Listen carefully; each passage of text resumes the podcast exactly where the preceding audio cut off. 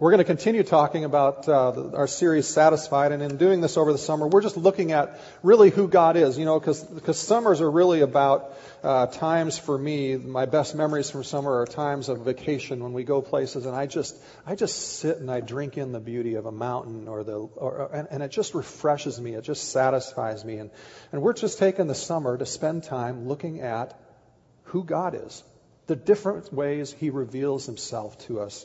And uh, we started last week by talking about how he reveals himself as the ultimate expression of who he is in the Old Testament as the God who is there. And if you actually look at the final way he describes himself in the New Testament, he combines what we're going to talk about today as well with the idea that he is always there for us. It's one of the, it's one of the most profound truths that we can ever experience. And we've all experienced it as dads. We've all experienced it as kids. If our parents were there, it made a huge difference in our life. If they weren't there, we walk wounded. The fact that God is always there is just so amazing. Today we actually look at, again at another name, and the way we're going to set this up is uh, we're going to go back, and you're going to see in a second a clip here that is based in Egypt uh, or or that area uh, back uh, about 2,000, 25, 3,000, 3,500 years ago. I'm getting my math here in my head as I'm talking out loud with my calculations going on. How do you like that? And uh, and you'll see the people of Israel who have been just just recently have left Egypt, and they are headed to the Promised Land, and they find themselves up against this barrier. God has led them the whole way, but now all of a sudden He's led them into what feels like a trap. So go ahead and watch this. It sets the context for today.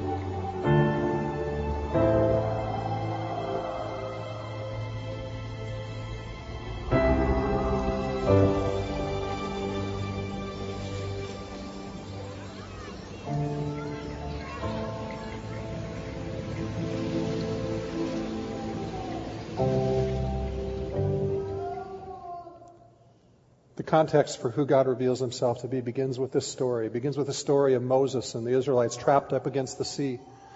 With the, with the, with the Egyptian army closing in on them. They're unarmed. They're just going to get slaughtered.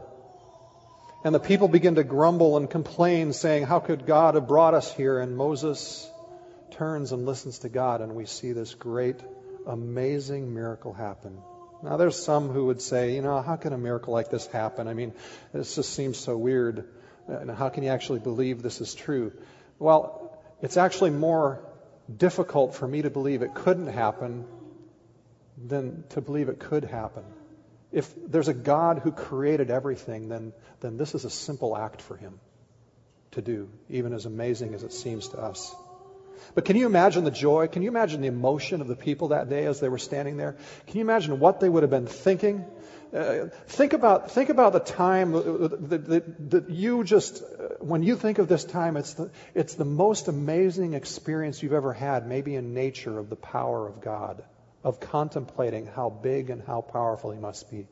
For me, when I think of that experience, it's my first visitation to uh, to uh, Mount St. Helens and thinking of the power of that. But multiply that by a thousand times to get even a sense of what these people must have been feeling. Or, or think about the time you, you came near death or you flirted with death or danger and you, you came out alive. And, and the, the emotion, the joy, the, the, the disbelief, and the amazement that you actually made it, that you're okay. Such intense emotions. Exodus 14, summarizes their emotions in this way, and it, it's really, to me, kind of the epitome of understatement. It says, And when the Israelites saw the great power the Lord displayed against the Egyptians, the people feared the Lord and put their trust in him and in Moses, his servant. Talk about understatement, but can you imagine even trying to put words to that emotion? They try a little harder in chapter 15, and we're going to read a little, bit of a song that they sang uh, as a people of Israel in, in, celebration of this. In verse 1, it starts off, it says this Then Moses and the Israelites sang the song to the Lord. And they said, I will sing to the Lord, for he is highly exalted. The horse and the rider, the, the people who are threatening to kill us, are thrown into the sea. The Lord is my strength and my song. He has become my salvation. He is my God, and I will praise him my father's God, this, this, this God who I'd heard stories for 400 years in Egypt about doing all these amazing things. Now I've seen him. This is my father's God, and I will exalt him. And skipping down to verse 11, it says, Who among the gods is like you, O Lord? Who is like you? Majestic in holiness, awesome in glory, working wonders.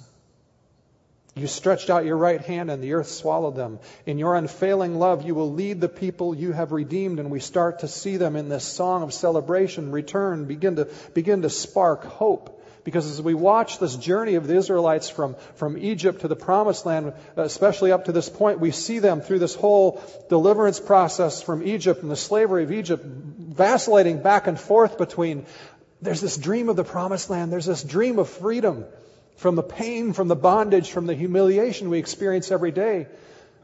And yet, then a few minutes later, they just go, Well, I, I, don't know. I don't know if I want to follow. And we see them vacillating. But, but now, in this great act of God, in the face of it, they're putting their trust more in Him and, and, they're, and they're talking about a future hope again a little bit more. And it goes on and it says, In your strength, you will guide them or us to your holy dwelling. The hope turns towards the future. And they, have been asking the question will, will God lead us to the promised land or not? And now it turns to the future. And, and, and isn't it hard? I mean, the vacillating, we sometimes look at that and go, oh, how weak. I mean, you know, God did these amazing things. If He did that for us, I'd, I would not vacillate. But, but the reality is for us that our own dreams to be free are hard to follow. You know, we have dreams of what we want a marriage to be like or what we want our life to be like. We have dreams of, of finally feeling fully accepted because maybe we were rejected at some point or we have wounds in our life at some point and, and, and we have dreams of what our job or, our, other things will, will look like. And, and yet it's so easy to vacillate. But, but in, in light of this, they go on and they say, the nations will hear and tremble Anguish will grip the people of Philistia. See, God had promised that He would give them to the, the, the land of the Philistines and the, and the Edomites and some other people who, who God had been patient with, and God was going to allow them to displace because of their refusal to uh, come to Him.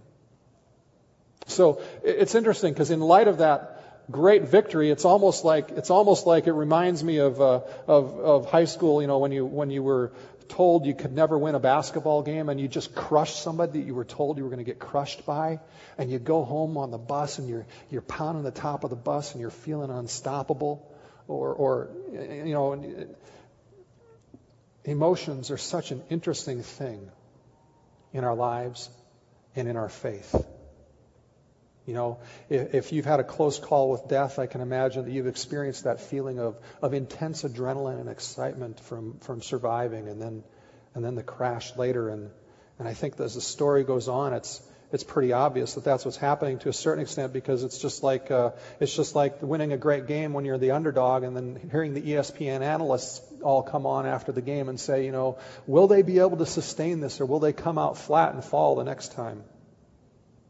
So Israel, in the face of this great victory at the Red Sea, marches into this desert called Shur. And there's a couple different ideas for where this was. This is the most prominent idea of where it is. And, and if you were to zoom in on that wilderness of Shur there, you would see that it's exactly like the name describes. The, the, the, name Shur actually means wall. And if you've been a marathon runner or if you've ever done something really difficult where you know you hit that wall and you go, how can I get through this? How can I finish? You hear marathon runners talking about it all the time. That's exactly like this wilderness. It's so desolate that you can take off and you can feel good, but the only way you're going to get through it is through superhuman strength to endure dry, hot, difficult, dusty travel. And so God takes them from this great victory and leads them three days to this place called Marah. And it says, when they came to Marah, they could not drink its water. They'd been without water for three days. They could not drink its water because it was bitter. In other words, they were at a spring that if they drank, they were going to get sick. If they didn't drink, they were going to die. Three, grueling, hot, headache filled days from dehydration, headache filled days from the idea that my kids are complaining all day long, Daddy, I want a drink. I'm thirsty. Headache ridden days because you're wondering whether your kids are going to survive. And you're taking that stress on. And you hit the wall. And you start asking, why is God cruel? Why would he bring us out here? In verse 24 it says, So the people grumbled against Moses, saying, What are we to drink? Good question, right? It's not outrageous at all to ask, what are we going to drink? It's very, it's a very obvious, reasonable question. You know, I mean, it's obvious enough that it's, it's kind of like, it's kind of like the feeling that goes on for us when we swing from moods. If you've ever been a runner or something like that and you go out and run and work out really great and you feel great one day and the next day you tweak your back. Have you ever done that? And it makes you feel a hundred years older than you really are and you become just this really grumpy person asking questions why. But God, in this whole interaction today, where He reveals another part of Himself, is leading us on this really critical faith journey.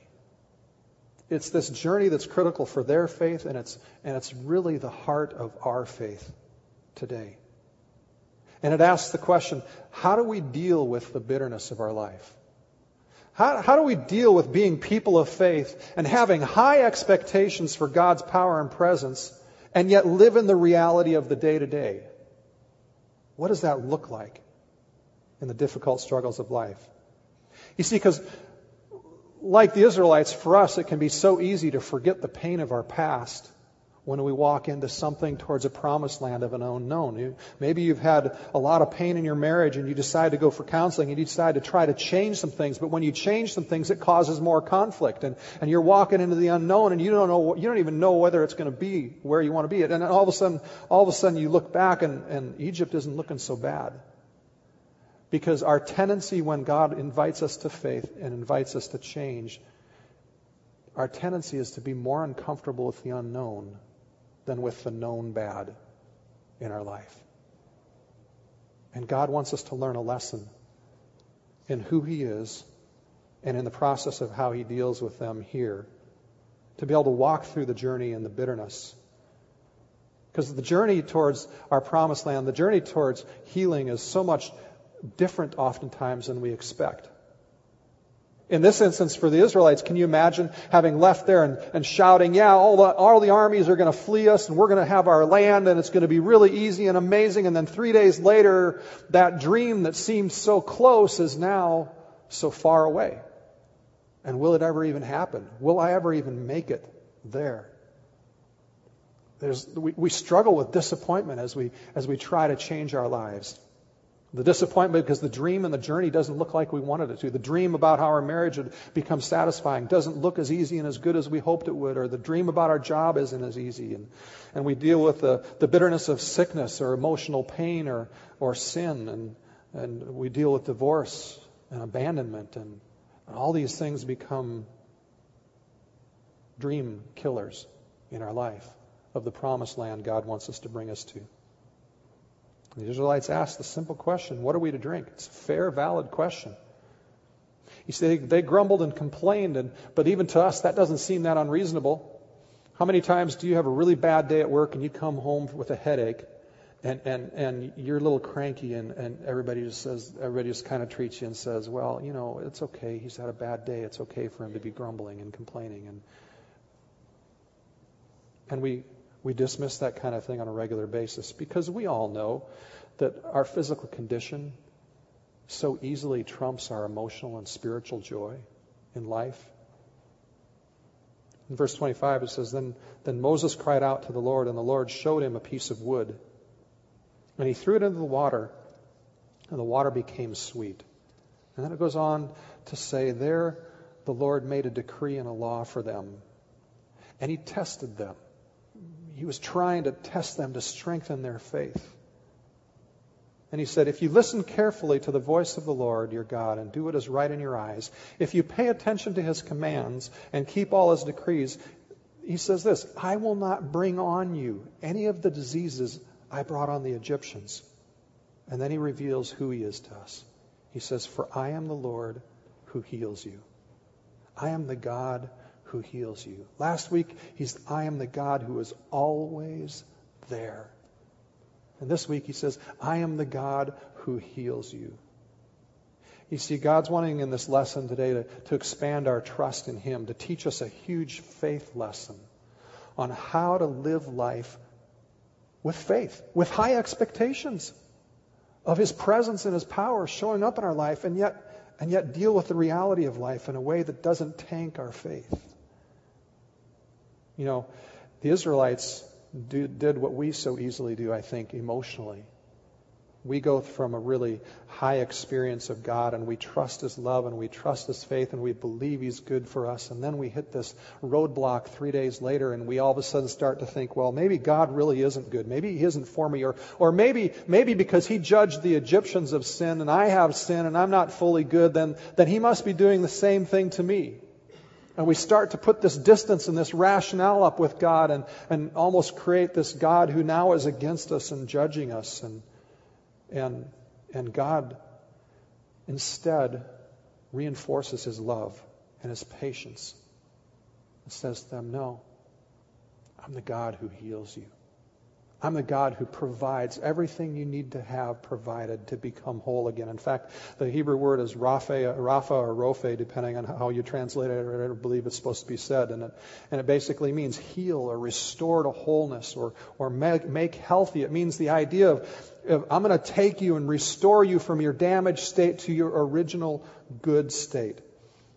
And it's used over 60 times in the Old Testament most of the time in relation to physical healing, but in this instance, it's actually used in relation to healing of nature around us and, and God's desire to bring health to nature around us so we have health and in healing the water. And we even see that again in 2 Kings 2. And, and then another way to get another idea of the meaning of it as well is he, in 8, 1 Kings 18.30, we see Elijah repairing or healing the altar of Jehovah to bring back order, to bring back the beauty of what it was was to allow God's purposes to happen again through us. God heals us spiritually. In Psalm 107, it says, Some became fools through their rebellious ways and suffered affliction or sickness because of their iniquities, because of their sin. They loathed all food and drew near the gates of death, and then they cried to the Lord in their trouble, and He saved them from their distress. He sent forth His word and healed them, and He rescued them from the grave. You see, God wants to heal us of the damage that sin has caused in our life, whether it's our sin or someone else's. Psalm 147 says this about how he wants to heal us. He says, He heals the brokenhearted and binds up their wounds. Broken, the, idea of bursting, to break into pieces, to crush, to smash. And you know what? There have been times in my life where I've felt that way, and I'm sure you felt that way. Like everything around us, I just am crushed emotionally.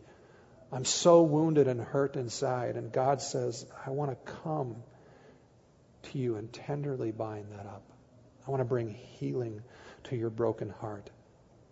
He's basically saying to us, I don't want to leave you in your pain. I don't want to leave you there. I don't want you to be stuck your whole life feeling like you were rejected and that constantly coming back and tanking your life. I don't want to leave you in your troubles. I want to heal you. And he gives us this promise that's connected to who he is. He names himself, his character, as the God who heals, who won't change, whose whole intent towards us is to bring wholeness in every area of our life back to us. In the promise that we read earlier, there's uh, at least three hints about helping us to walk toward that kind of healing. Going back to verse 26 again, it says, If you listen carefully to the voice of the Lord your God. You see, God works amazingly among the Israelites but they're so much like us. When they, when they come to the more, next difficult thing, they flip and they, and they move from this place of trusting submission and just listening and waiting for Him to lead to this active grumbling. This, they, they move from the position of allowing Him to be their leader to them wanting to take back leadership because life isn't like they want it to be and they, like they expected it to be. And so they start arguing with God and they, they take on this stress in their life. The first lesson on healing is that we need to remain in this receiving, trusting, inquisitive state with God, where we're completely submitted to Him. It says, carefully listen. Carefully is one of those words of intentionality. When we face bitterness, it's so easy to just jump into this problem solving mode and this tension and take over and get angry. But God wants us to be intentional about taking a breath, and listening. And, you know, he wants us to pray, but when we talk about prayer, so often we think, oh, pray without ceasing or pray continually, like First Thessalonians says, and we go, yeah, right, but we can't do that. But, but, but God's inviting us that prayer is more about listening to Him and finding Him and, and God's in that safe place with you no matter what. We talked last week about God being there, and we're going to do another exercise at the end of trying to meditate on what we're talking about today. But last week I had you meditate on the idea of, of finding a safe place and, and seeing in your mind God being with you, using your imagination to connect with God. And we talked last week about Psalm 23 and how David found his safe place and what he grew up in, in, this, in the shepherd hills and the, and the place of God there with him. And and David even David even models this for us in the midst of battle, in the midst of tension, of learning to be listeners, of learning to sit back and rest in God. In Psalm 23, verse 5, he says, You prepare a table before me in the presence of my enemies. In the midst of bitterness, in the midst of threat, in the midst of fear, in the midst of the greatest tension, in the midst of a battlefield, he paints this picture of God creating the safe place for him to just rest and be replenished and listen to him. And David's able to learn to go to that place no matter what the stress he's facing. You see, part of the promise of this healing is actually preventative. It says, I will not bring upon you all the diseases of the Egyptians if you will do these things. There's a sense of God's healing is not just proactive in, in bringing miracles to heal us, but it's also preventative. And, and he says, if you'll find this place of rest in me, if you'll find this place of listening and staying submitted, I'll wipe away so much of the stress in your life. And, you know, I just looked up just briefly a National Cancer Institute fact sheet on stress yesterday. And and you know, they, they just in about three paragraphs said, well, this is what stress causes. It stra- causes obesity. It causes heart tension. It causes depression. It causes various other illnesses. It can lead to unhealthy behaviors such as overeating, smoking, abusing drugs and alcohol, and, and it can affect your a cancer risk. It directly impacts, in fact, they said from studies, the behavior of cancer cells, and that when you are more stressed, if you have cancer, the cancer grows faster and spreads faster. And they basically said, we don't know the physiology of why that happens, but we know that's what happens. And there's this direct correlation between trust, between staying submitted to God's leadership in our life, as opposed to taking the stress of leading our own lives that leads to greater peace and joy and even health. And the ability to stay submitted starts with learning to cultivate this habit of listening when we face bitter times. You know, the people's response was grumbling and complaining, demanding. Moses' response was listening and asking God what to do. Now, we're not relegating God's desire to heal to simply to dealing with stress, because he clearly performed a miracle here. But part of him in this process is holistic and preventative in bringing healing to us. Verse 26 continues with the second point of the journey to healing. He says, Do what is right in his eyes. Think about this. Think about the image you saw on the screen. They're standing before the Red Sea. They've got an army behind him.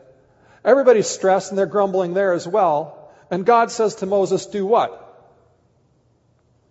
Raise a stick. Now, the only thing I don't like about this video is that, that is, is, you know, he gets this grimace on his face at one point where it kind of like makes you feel like he's got the power in him and he's just grimacing enough. I think it would have been more appropriate to say, I think that would have probably been a more appropriate visual image. And even here, at this bitter waters of Marah, Maybe somebody's really scientifically prone more than I, but I, I cannot understand why throwing a piece of wood into water that's poison would make it good. I mean, what's that about? Those actions seem really strange. And yet the idea is that God says, when you listen, do what I ask you to do. And years ago, it was kind of talked about in some certain Christian circles under this term. It's, it's like our actions are a point of contact. You see, faith isn't faith until we take an action. Faith is just simply belief in a nice idea until we do something. And God knows that if we want to walk into healing, he's, we need to take some sort of active step towards that. And quite honestly, I look at these and I go, some of the active steps God asks us to do don't make any sense at all. There doesn't seem to be any relation between throwing wood in the water and, and, and the water being healed. And if you look in, in, in 2 Kings, Elisha uh, runs into the same thing where everybody's complaining about this water that's poison. And, and he takes salt and throws it in water to make it fresh. That just doesn't make sense, does it? And yet, these actions form kind of this point of contact where the action there's no power in the action itself, but in taking our action and expressing the faith, even when it doesn't look sensible, when we're willing to even do something that might be embarrassing that God says to, for us to do, that somehow it becomes this point of contact where this, this inert action joins us with God's very real presence and power and we experience it. You see, we experience that on a regular basis. We have it in some of the greatest traditions in the church. One of them is called baptism. Getting dunked under the water doesn't make you a Christian. It doesn't change anything. Getting dunked, it just makes you wet. And if the water is cold, it makes you cold. Right? But it's this, it's this point of contact where, where we join God in the symbolism when you become a follower of Jesus. You choose to go and, and declare this, and it, and it becomes the symbol where we, we really have a point at which we can say, God washed us clean, and, and God's Spirit really meets us there, and, and where we dunked under the water, and, and we declare that we're dead to Him, and now we're living to, we're dead to ourselves, and now we're living to Him. And, and it becomes this place where even this silly little dunking like we used to do in the pool with friends who were swimming next to us becomes this place where God meets us in a very real way in power. And we see it in Jesus' ministry and healing. We see it all the time. We see him where he would touch people and they'd be healed. We see where people would touch his garment and they would be healed. We see where he would put mud on people's eyes and say, go wash in this pool. Well, what does mud on the eyes and wash in the pool? How many ophthalmologists can tell me the mud on the eyes and washing in water will heal somebody's sight from being blind? It doesn't make any sense to do some of these things. In fact, some of these things are probably embarrassing. Can you imagine the blind guy walking through town with mud all over his eyes and people laughing at him? And yet God asks him to do those things, and he did it. And we even see it in the apostles in, in Acts where they prayed over scarves, and scarves were sent to people, and people were healed. The, the scarves didn't have any magical power, but for some reason, God will use different actions for us to express our faith. It begins with listening, and when we hear, it begins by acting, whatever it is. Verse 26 goes on further to say, for the third point, if you pay attention to his commands and keep all his decrees. There's this, there's this element in healing, in the pursuit of healing, that is about obedience and sin. And, and sin is sin not because God wanted to create all these arbitrary rules that keep us from having fun. Sin is anything that damages us spiritually, emotionally, or physically. That's what the rules of sin in the Bible are about. It's about things that will damage us if we do them. And he, want, he doesn't want anything to take away our abundant life of living in joy and peace and kindness and love and gratefulness and wholeness. Sin not only affects us spiritually, but it affects us physically as well. Psalm 38 says, Because of your wrath, there is no health in my body. My bones have no soundness because of my sin. And the Bible elsewhere even talks about sin leading to death in the physical body. And, and now, when you start saying that, though, the reaction of most people is, oh man, I'm never going to get healed then because I've got sin and, and I, I, may not even know what sin is holding me back and what sin is doing that. But let, let's back up for a second. What's the first thing the text says? It says, if you will listen to me, if you will carefully listen to me. If God commands us to carefully listen to Him, don't you think He wants to talk to us? Instead of us going on a witch hunt and blaming ourselves and feeling all guilty because maybe we've got sin that's causing this problem, maybe that's, that's what's going on, don't you think if we just listen and God asks us to, that He wants to talk to us? And a few weeks ago, we, we talked about in the, in the uh, Rescued from Religion series, we talked about the fact as well that, that God when we ask Him to come, forgives everything in our life. Not just some of it. He forgives everything. And He's not the kind of God who demands that everything be cleaned up. Because we all know when we come to faith that it doesn't necessarily remove everything that we do wrong.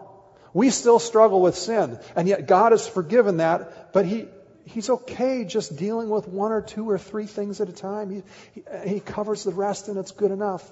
You know, if you come to, this whole issue of pain and sin and sickness or emotional or physical sickness in your life, and you ask the, this question Is there any sin connection to my pain or sickness? Face that question in a constrained time period, a limited time period. David models this. In Psalm 139, he says, See if there be any wicked way in me, and lead me in the way everlasting. God, take a look. See if there's any sin. If there is, Tell me and lead me in the way everlasting to wholeness, to health, to the way you created me to be. And we see the pattern in David's life of being asking that and then walking on without guilt. Asking it. If he hears, repenting. If he doesn't hear anything, he just walks along without guilt and shame and he doesn't second guess and beat himself up over it. And that's how God wants us to walk our faith life as well. And yet Jesus makes it clear that not all sickness is a result of sin. We live in a fallen world. You may not have sinned and you may be sick, and you may be emotionally damaged simply because of living in a fallen world, not because of any sin of your part or maybe even a sin of somebody else's part. And yet God comes to the Israelite people in a time of great desperation, after great victory, and says, I'm the one who heals you. I'm the one who heals you. And by inviting us to listen and keep the posture of submission to Him, by inviting us to act on these actions that become points of contact between us and the very real presence of God, and by, willing, by being willing to allow Him to point out sin and help us clean it. He wants us to learn to live this life of great faith, of great expectation, that's not shaken by the bitter experiences of life, that's not shaken by the walls that we hit in our own lives. Psalm 103 paints this wonderful picture of, of who God is to us. And would you just allow this to kind of be like a mountain scene somehow to you that you would, you would just drink in? It starts off saying, Praise the Lord, O my soul, and forget not all his benefits. Spend time meditating, pondering what this healing, what, what him being there for you looks like in the past. And even projecting that into the future of God is my healer. What does that mean? God wants to restore me to wholeness in every area of my life, who forgives all your sins. Not some. Not, not, just, not just forgives them all now, but then when you sin now, everything's all back to unforgiven. He forgives all your sins, not part of them. He doesn't, he's not a person who's hot and cold who's, who's fickle and accepts you at one point and then he's distant at another because he didn't behave good. He always is a God who wants to draw close to you because all your sins are forgiven. And he heals all your diseases through teaching us to live healthy, through doctors who he's given wisdom to, and through miraculously touching our lives to bring healing who redeems your life from the pit. When things are going bad, when business or family or life is just going down the tubes, He wants to restore that to the beauty and bring healing there. And He crowns you with love and compassion. This is who He is to us as a healer. His goal for us, His desire for us, to crown us with love and compassion, who satisfies your desires with good things, so that your youth is renewed like the eagles. So that when you're weak and tired and hot and dry and drinking of Him satisfies every deep thing of your life and brings strength back to your life. I want you to join with me in revisiting the meditation and taking it one step further from last week. If you weren't here, I'm going to I'm going to explain. Just go with me. We're going to, going to pray, and I'm going to ask you to close your eyes and use your imagination uh, to meditate, which is actually what a lot of biblical meditation is. It's, you look at it in David in Psalm 23, for instance, and, and he uses his, medit- his imagination to help him connect to this unseen God. So I'm going to ask you to join me in that if you'd close your eyes. Lord, we ask right now that your Spirit would be with us and that you would guide our thoughts and that you would be glorified in our imaginations now, that you would show yourself to us again. And I'm going to lead you back a little bit through where we went last week, and then I'll take you to the next step. Uh, last week I asked you to just try to picture in your mind a safe place, a place where um, you know maybe it's a place you grew up in that you that you always felt safe there. You just always felt at peace there. There was never any worry at that place, or or maybe it's a made up place like a, like a, a meadow with a mountain or sitting by the ocean. But just where's a where's a really safe place that just makes you feel completely refreshed and at peace? Picture that in your mind. And take a moment to look around and examine the surroundings. What do you see? What do you hear? What do you feel? Can you sense anything? Now I want you to see Jesus coming into the picture with you. You know, maybe, maybe you, maybe you'll see that or sense it by uh, a hand on your shoulder, or maybe you'll feel like he's beside you, or maybe you'll see his face looking at you. I don't know. Just ask him to come in this picture and see him coming in.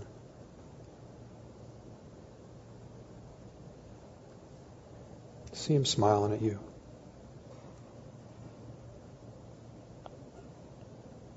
See him just being there, being the God who's always there. Now I want you to practice listening by just simply asking a question.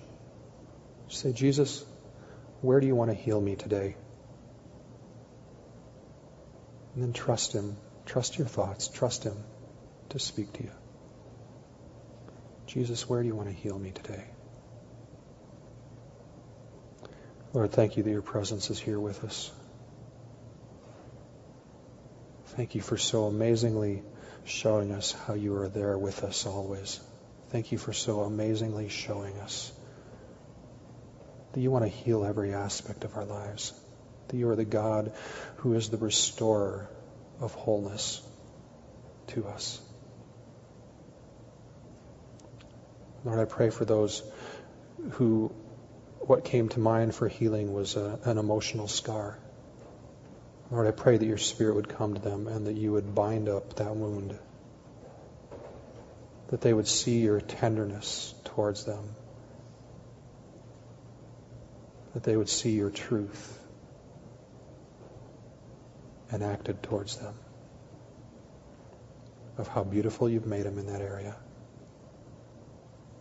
and how you want to restore that.